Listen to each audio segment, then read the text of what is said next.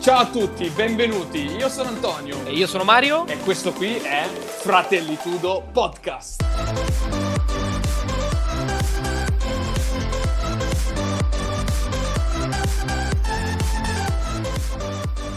Ciao a tutti e bentornati in Fratellitudo Podcast. Questo è il quarto episodio. Oggi è il 14 aprile 2020 Innanzitutto ci tenevo a ringraziare tutte le persone che stanno ascoltando i nostri episodi. Ad oggi che registro siamo arrivati a ben 50 ascolti. Potrebbero sembrare pochi, però per noi vale veramente tanto, visto il progetto nato da poco e la poca pubblicità anche che ci stiamo facendo. Quindi grazie mille, continuate ad ascoltarci e lasciateci qualche feedback via mail oppure via sms. Senza ulteriori indugi direi di iniziare con l'argomento di oggi, Oggi parleremo di ispirazione. Abbiamo deciso di fare una puntata dedicata a personaggi, serie tv, film che consigliamo di approfondire ai nostri ascoltatori perché in qualche modo hanno ispirato le nostre scelte, ispirato la nostra vita e ispirato anche determinati tipi di atteggiamenti. Speriamo che questo tipo di puntata vi possa piacere, fateci sapere se eh, vi piace, possiamo anche portarne di altri. Oggi inizieremo con un piccolo assaggio di alcuni personaggi. Perfetto, direi che Mario può iniziare con la tua, la tua esperienza, raccontaci pure. Oggi voglio parlare di, come prima persona di Hayao Miyazaki. Hayao Miyazaki è un regista, animatore e fumettista giapponese. Penso che sia il più conosciuto all'estero ed è vincitore appunto di due premi Oscar e un Leone d'Oro per La città incantata, che è il suo capolavoro del 2001. Lui nasce nel 1941, eh, nel pieno appunto della seconda guerra mondiale, da una casalinga ed un ingegnere aeronautico. È molto importante questo legame col padre perché gli trasmette quella che è la passione per il volo, che è una delle tematiche fondamentali che poi lui inserirà all'interno di quasi tutti i suoi film e che proprio um, sviscererà all'interno proprio della sua carriera. Nell'85, insieme a Isako Takahaka, fonda appunto lo studio Ghibli, che lo renderà praticamente famoso in tutto il mondo. Uh, voglio parlare di Miyazaki perché da quando ho visto il suo primissimo film da bambino, che era appunto Il castello errante di Howl, mi ha lasciato una magia all'interno che continua ad accompagnarmi tutti i giorni, anche oggi. Però oggi voglio parlare di un altro suo film, che è Si alza il vento, il suo ultimo film. Si alza il vento è un film d'animazione che tratta di un ragazzo di nome Jiro Horikoshi, ingegnere e inventore aeronautico. Il film è un'opera semi-biografica scritta dal, nel romanzo scritto dal connazionale Tatsuo Ori. Prima Miyazaki ne fa un manga e poi successivamente proprio lo adatta a uh, film. Questo film, secondo me, è proprio la conclusione di tutto ciò che Miyazaki ha creato all'interno della sua carriera perché quasi a volersi inserire all'interno del film è praticamente anche semi-biografico nel punto del suo aspetto di vita. Questo ragazzo Giro ha un grande sogno, che è quello di pilotare gli aeroplani, ma a causa di un problema della vista che li porta a dover mettere sempre degli occhiali, quasi dei fondi di bottiglia, lui non potrà mai pilotare un aereo e usa questa sua forza nel poter, tra virgolette, questo suo grande sogno e lo trasforma in qualcosa di molto più grande.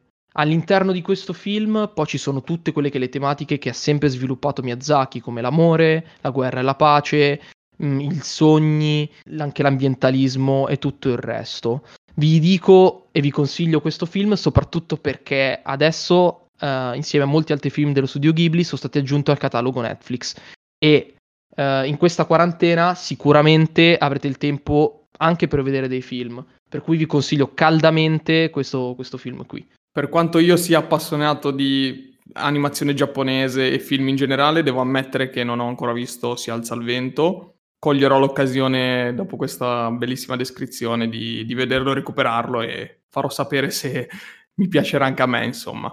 Adesso io vi, vi parlo di un altro film, è un film del 2000, non è molto famoso, il suo titolo è Men of Honor, l'onore degli uomini parla di un soldato della Marina americana che si chiama Carl Brashear, nato praticamente nel 1931, quindi poco prima della seconda guerra mondiale, e infatti all'età di una ventina d'anni si arruola per la Marina americana per il ruolo di palombaro. E qui uno si fa la prima domanda, ma che, che, ruolo è il palombaro all'interno di un esercito? Ebbene, nemmeno io lo sapevo prima di aver visto questo film. Il palombaro ha un ruolo fondamentale all'interno della struttura americana perché a seguito della seconda guerra mondiale bisogna andare a recuperare i vari ordigni eh, esplosivi che sono rimasti nei fondali marini, i vari relitti degli aerei, i vari relitti degli sottomarini.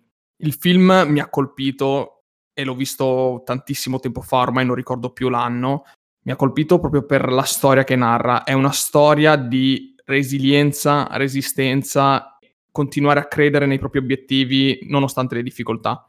È chiaro che il film esagera un po' perché va a calcare la mano sul tema principale, cioè la segregazione razziale, perché questo soldato è afroamericano nel periodo in cui era stata appena conclusa diciamo, la parte di segregazione, venivano aperte le, le frontiere diciamo, all, all'arruolamento dei, degli afroamericani. Nel film viene proprio sviscerato la, la difficoltà che ha di integrarsi in un ambiente di eh, soli uomini bianchi e soprattutto viene sviscerato quanto sia difficile anche studiare all'interno di una società dove non ti permette di, di acculturarti. Ecco, per nominare cosa ha fatto questo Carl Brashear, lui è diventato il primo palombaro della marina afroamericano, subito dopo è diventato primo capo palombaro afroamericano della marina e infine, dopo un grave infortunio, diventa anche il primo palombaro amputato a ottenere una riabilitazione come palombaro della Marina degli Stati Uniti. Ecco, solo leggendo queste tre frasi mi dà una forza per andare a migliorare e cercare di non arrendermi mai. Nel film poi è stato proprio sviscerato molto bene la parte di lotta che ha avuto con i suoi colleghi, la parte di difficoltà e quant'altro. Quindi quando noi ci guardiamo attorno, molte volte le nostre difficoltà sembreranno nulla rispetto a quelle che ha affrontato Carl Brashear. Quindi consiglio assolutamente questo film, c'è tanto da, da imparare, tanto da vedere. Direi che possiamo passare col secondo personaggio, la seconda storia. Faccio una piccolissima introduzione perché io sono laureato in design degli interni e come seconda persona volevo portare una persona appunto molto forte nell'ambito del design.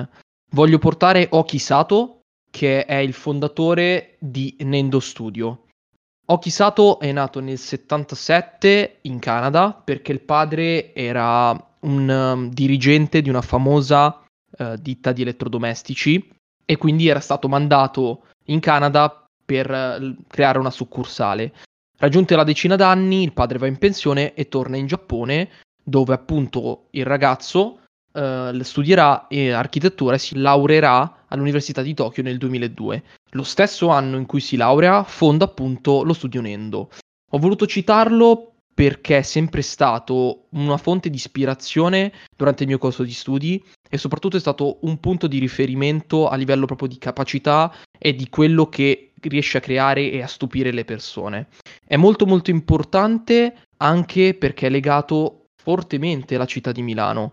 Io mi ricordo la prima volta che eh, ho partecipato alla Milano Design Week ed è stato un evento incredibile e quello che mi colpì di più fu proprio la sua installazione durante quell'anno.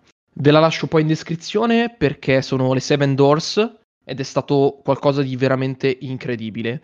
Ormai sono circa 5 anni sempre che cerco di intrufolarmi all'interno delle sue installazioni annuali, cercando proprio di capire il perché e cercare sempre di trovare qualcosa di nuovo. Lui è veramente, veramente incredibile, insieme ovviamente a tutti i suoi collaboratori.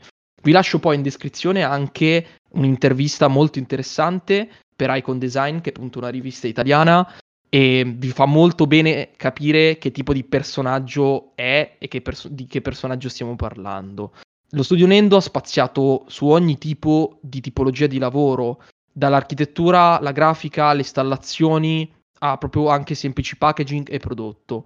Vi lascio anche in descrizione una serie appunto di tutti i lavori che hanno fatto dalla nascita ai giorni nostri, in modo tale che qualsiasi uh, tab voi aprite di questi suoi lavori, sicuramente trovate qualcosa che vi possa sbalordire o stupire, anche leggendo semplicemente la descrizione perché proprio riesce ad arrivare al punto molto molto semplicemente. Adesso vi parlerò di un'altra persona che è tuttora in vita, si chiama Ray Dalio, è un imprenditore americano, nato nel 1949 e attualmente è il fondatore e presidente del, di una società chiamata Bridgewater Associate. È una società che gestisce dei soldi ed è una società che investe appunto nel mercato finanziario, insomma. Attualmente ha un patrimonio di più di 160 miliardi di dollari, insomma, parliamo di patrimoni veramente, veramente esagerati. Forbes lo mette nel, nella 58esima posizione come persona più ricca al mondo. Perché parlo di Ray Dalio e non parlo di qualsiasi altro ricco americano che è famoso, più famoso di lui? Perché Ray Dalio l'ho conosciuto grazie a un video su YouTube, è un TED Talk che consiglio appunto di andare a recuperare, basta scrivere su YouTube Ray Dalio TED Talk. In questo speech, in questa diciamo conversazione, parla per una quindicina di minuti della sua storia. La cosa che più mi ha colpito è che fin da piccolo lui non era nato da famiglia ricca, anzi aveva una famiglia molto modesta, nati da, addirittura da, da, italiani, e ha iniziato a lavorare in un country club portando delle mazze da golf alle persone più ricche di lui. Fin da piccolo appunto si interessava di investimenti ascoltando le persone più, più grandi e ha investito in una società aerea Uh, e ha guadagnato dopo il primo rialzo subito un bel po' di, di soldi, qualche migliaia di dollari. Lui racconta che questo avvenimento è stato più un colpo di fortuna che un colpo di intuito, però ha iniziato a cascata quello che è stata poi la sua catena di successo. L'altra cosa che più mi ha colpito del suo speech è che lui dice di essere arrivato a un punto dove non ha più interesse nell'arricchire se stesso, ma nell'arricchire le persone che gli stanno attorno e quindi dedica tantissimo tempo a parlare di, della sua carriera, di come è arrivato dove è arrivato, i principi che ha seguito e cerca di consigliare agli altri cosa fare un po' della propria vita e della propria carriera. È anche per questo che vi consiglio di seguirlo su Instagram, Twitter e i vari social network, perché ogni giorno rilascia delle piccole pillole per motivare le persone, cercare anche un po' la, la propria carriera anche a livello aziendale o imprenditoriale, per chi ambisce chiaramente un po' di più. Inoltre ha scritto un libro che si chiama Principles, è un libro un po' lungo, io ne ho letto una parte anche in inglese, ma lo trovate pure in italiano. Questo libro è dedicato alla sua vita. Lui parla dei, dei principi che hanno governato le sue scelte. Crede profondamente nel, nel fissare dei principi per ogni scelta che fai.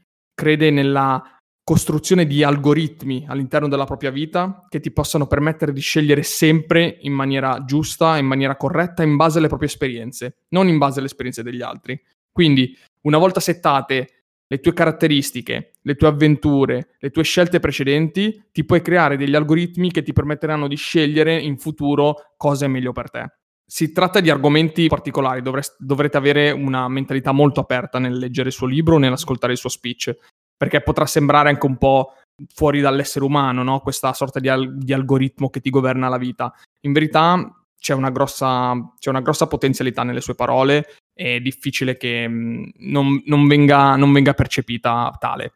Un'altra cosa che mi ha colpito di Ray Dalio è che è stato uno dei pochi ad aver previsto la crisi del 2008. Questo appunto perché lui, avendosi settato dei suoi principi e delle sue regole, era riuscito in qualche modo a prevedere la catastrofe del 2008 e addirittura a guadagnare su, su di esso.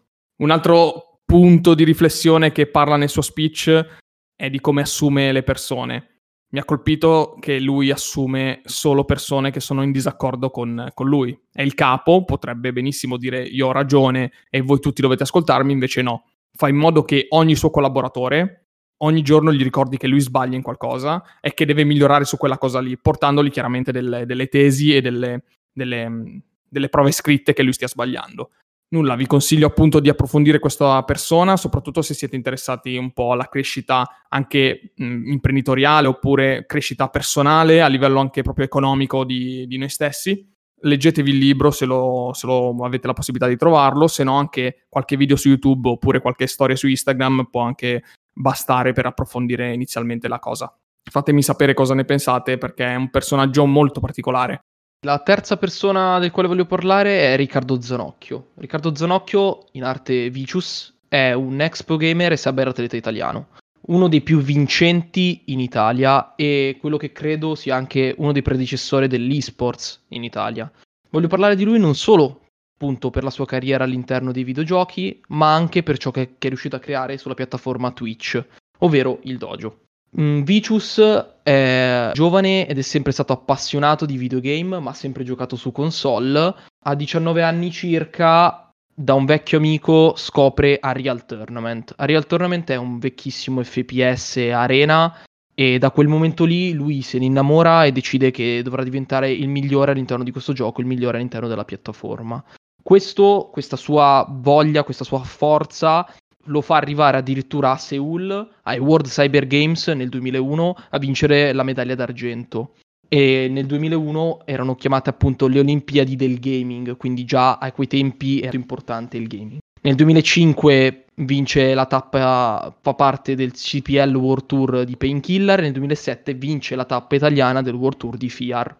Vi racconto questo perché in realtà Vicious c'è sempre stato all'interno del, appunto del panorama degli esports eh, fino a circa al 2005-2006 quando appunto c'è stato il crollo degli investimenti del, di tutte le persone che hanno investito all'interno dell'esport e da quel momento lì eh, è un po' crollato il mercato nonostante fosse un business gigantesco. E tuttora nel 2019-2020 si inizia a parlare di quello che è l'anno zero per l'esport ma in realtà l'esport c'è sempre stato e Vicious lo racconta molto molto bene. Quello che però voglio mettere molta più enfasi è eh, su Twitch, quindi sulla piattaforma e su ciò che ha creato.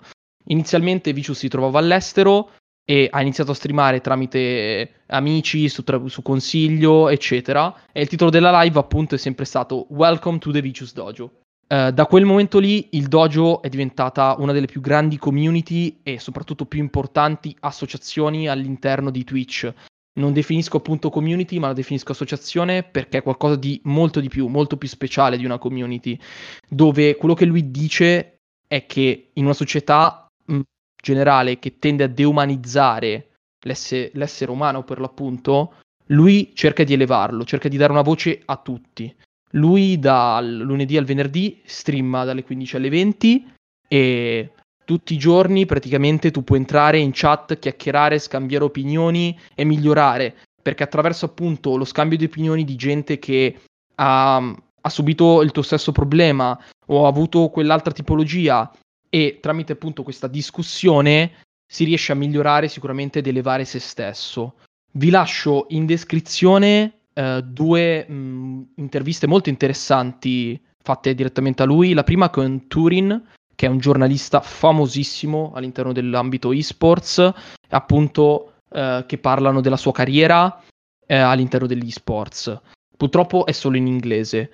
La seconda invece è la partecipazione a The Box Late Show, nel, cu- nel quale appunto parla della sua community del dojo. Con questo concludo le mie tre persone e passo l'ultima parola ad Anto.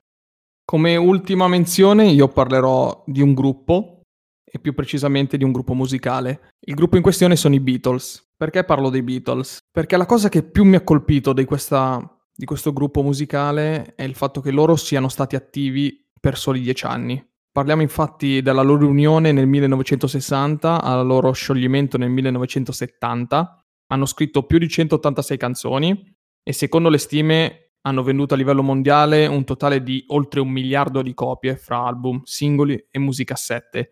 Oltretutto sono i primi in termini di vendite in America e al primo posto della lista dei 100 migliori artisti secondo Rolling Stone.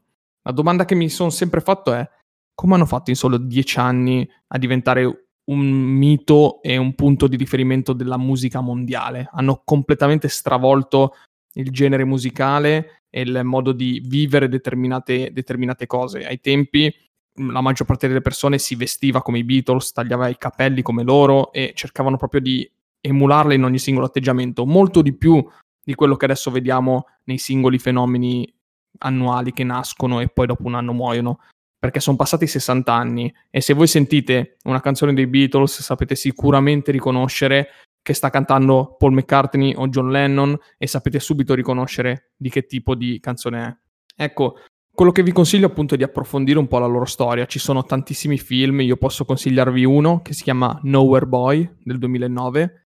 Non è un film molto conosciuto anche questo, ma tratta della storia di John Lennon da pre-Beatles a quando ha incontrato i Beatles. Molto interessante capire un po' la sua storia, cosa, cosa, ha affrontato e come ha vissuto insomma la, la carriera.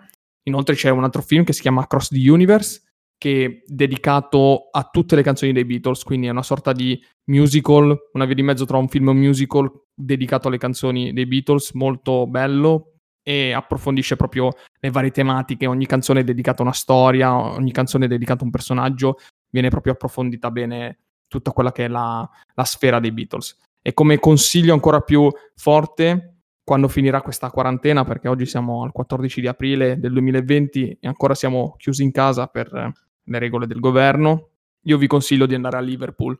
Sono stato a Liverpool nel 2012, sono passati più di otto anni e tuttora ricordo benissimo come a Liverpool ci sia questo ambiente dedicato totalmente ai Beatles, perché la maggior parte delle canzoni sono state scritte lì e sono dedicate alle vie, alle città, alle strade, insomma, a tutto quello che c'è a Liverpool. Ci sono un sacco di musei, ricordo benissimo il museo che traccia la loro storia proprio dettagliatamente dai primi eventi nei piccoli club agli eventi nei grossi, nei grossi ambienti, grossi stadi, eccetera. E lo ricordo, lo tengo ancora nel cuore come un ricordo particolare, quindi prossimo viaggio che vi consiglio di fare assolutamente Liverpool e godetevi un po' questo ambiente, approfondite la storia dei Beatles e cercate di capire come hanno fatto in solo così poco tempo a restare nella mente e nella memoria di tutti e chissà per quanti ancora anni rimarranno nella mente e nella memoria di tutti. Molto più di quello che hanno fatto tanti altri gruppi in 40 anni, 50 anni, 60 anni di carriera. Loro in solo 10 anni, giovanissimi, hanno fatto quello che sono riusciti a fare fino adesso. Quindi penso che sia un grande spunto di riflessione per tutti, cercare di sviscerare un po' il loro mito. Bene, abbiamo concluso la parte dei consigli in generale. Adesso magari facciamo un piccolo riassunto molto breve, poi delle piccole pillole aggiuntive e poi concludiamo questa puntata. La prima persona di cui ho parlato appunto era Yao Miyazaki, regista animatore, fumettista giapponese e soprattutto ho parlato del suo film Si alza il vento come appunto film conclusivo e, mm, di tutto ciò che è la sua filmografia, anche se in realtà Miyazaki non si è ritirato ma continuerà a far film a quanto pare, almeno per un altro film. Vi ho consigliato questo film perché è stato di recente aggiunto al catalogo Netflix e sicuramente abbiamo, avete la possibilità di vederlo grazie a questa quarantena. La seconda persona del quale vi ho parlato è Okisato, fondatore appunto dello studio Nendo, fortemente legato con la città di Milano grazie appunto alle sue installazioni fatte durante il uh, fuorisalone di Milano e durante sempre tutta la sua vita si è molto molto legato a quella che era la città di Milano. La terza persona del quale invece vi ho parlato è Riccardo Vicius Zanocchio, ex pro gamer e sabato italiano, padre fondatore praticamente di tutto, ciò, di tutto, ciò che è l'esports in Italia e fondatore appunto del dojo, una delle community più importanti all'interno di Twitch Italia. Come menzioni speciali io voglio parlare sempre di altri due ex pro gamer che hanno trasformato tra virgolette la loro carriera nel gaming in qualcosa di, di più. Il primo è Alessandro Stermia Vallone che ha fondato la società Faceit, che è una delle società che in questo momento distribuisce e crea tornei su piattaforme online per praticamente quasi tutte le tipologie di gaming. Lui appunto ha trasformato questa sua ex eh, carriera da pro gamer in qualcosa di nuovo, in qualcosa su quale potesse fare del business. Il secondo invece è Simone Akira, Akira Trimarchi, che invece adesso in questo momento è giornalista e redattore eh, di ESL Italia, nel quale scrive e nel quale soprattutto racconta tutto ciò che era l'esports ai suoi tempi e tutto ciò che l'esports può diventare ora. Come terza persona, come ultima mansione, non potevo non citare invece Tony Robbins.